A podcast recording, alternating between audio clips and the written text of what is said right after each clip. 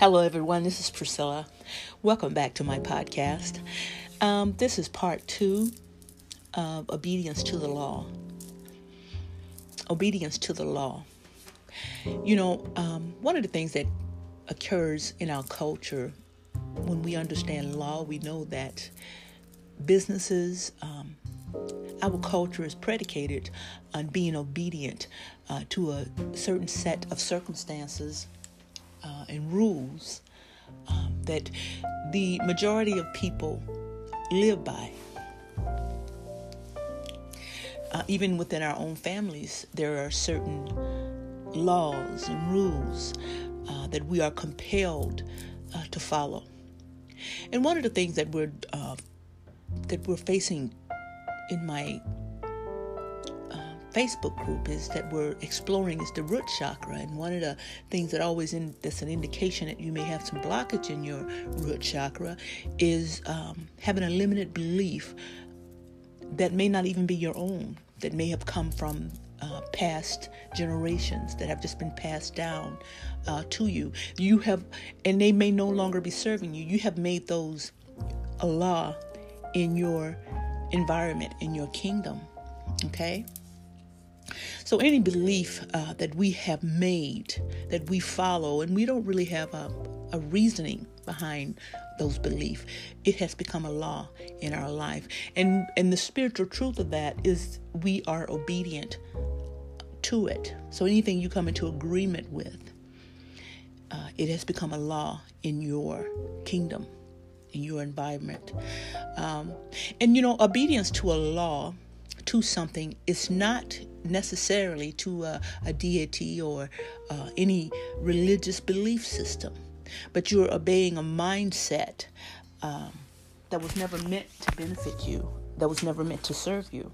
Okay?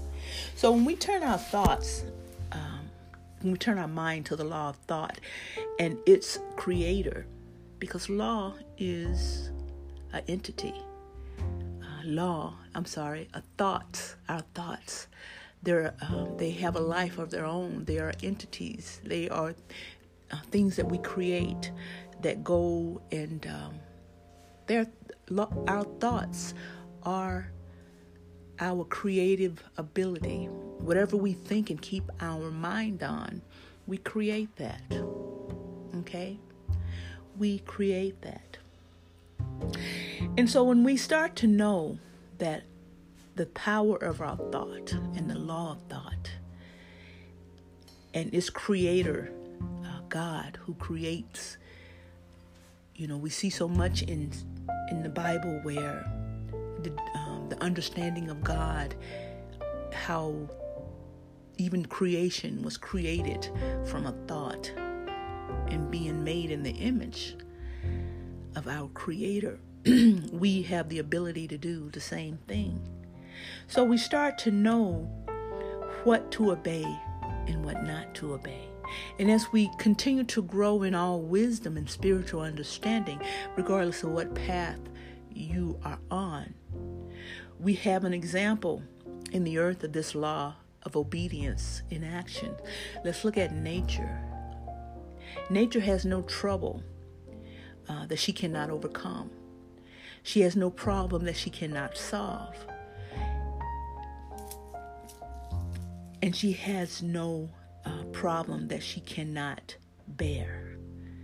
And so, when you partner with the Creator in thought, when you partner with God, when you partner with Spirit in thought, you will start to see your desire. When you you will start to see as you desire something, um, like if you wanted something, if you had in your mind an ideal or some type of whatever it is that you want to create, or whatever it is that you want, if you wanted a fruit that has never been tasted in this plane of existence, someplace on the earth, it would manifest. That's the obedience and the power of our thought. Okay? So when we partner with the Creator in our thought, Okay, there's nothing that's off limit to us. We start to see this law come into action in the earth, in our lives. Um, we start to see it being made manifest. We start to understand how the law of creation works, the law of attraction works. Okay? So, most of our experiences that we have uh, are the outgrowth of our own created activities. A lot of what we have going on in our lives are what we have created in obedience to this law.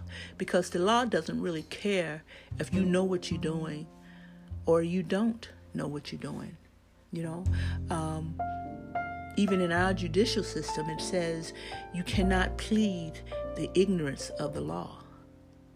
You cannot plead ignorance of the law, even if you um, do something and something terrible happens. Well, I didn't know that was going to happen. You cannot plead ignorance to that.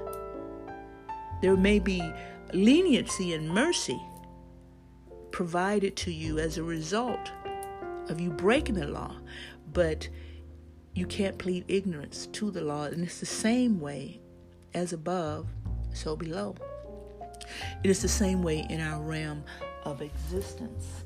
Um, and from a biblical standpoint, the law reads, and this is a spiritual law as you sow, so shall you reap, which is a mathematically accurate and true concept. If you plant a turnip seed, nature is not going to provide you with a potato. If you plant a corn seed, nature is not going to make a mistake and give you an oak tree. So, on the same reasoning, if you plant thoughts of worry, the law you obey will give you something to worry about. It will produce more and more circumstances to increase your worry. If you think of diseases and lack, you will receive exactly what you are expecting. So, whatever law you choose to obey will in turn serve you. So, the most important thing then is to know what to obey. And also, if you don't take anything else away from this talk today, know that you have the ability to change your circumstances, your situations, your outcomes through your thoughts. I'm Priscilla. Thank you for uh, taking your time out today and joining me on this podcast. I will see you next week. Have a good day. Love you. Bye bye.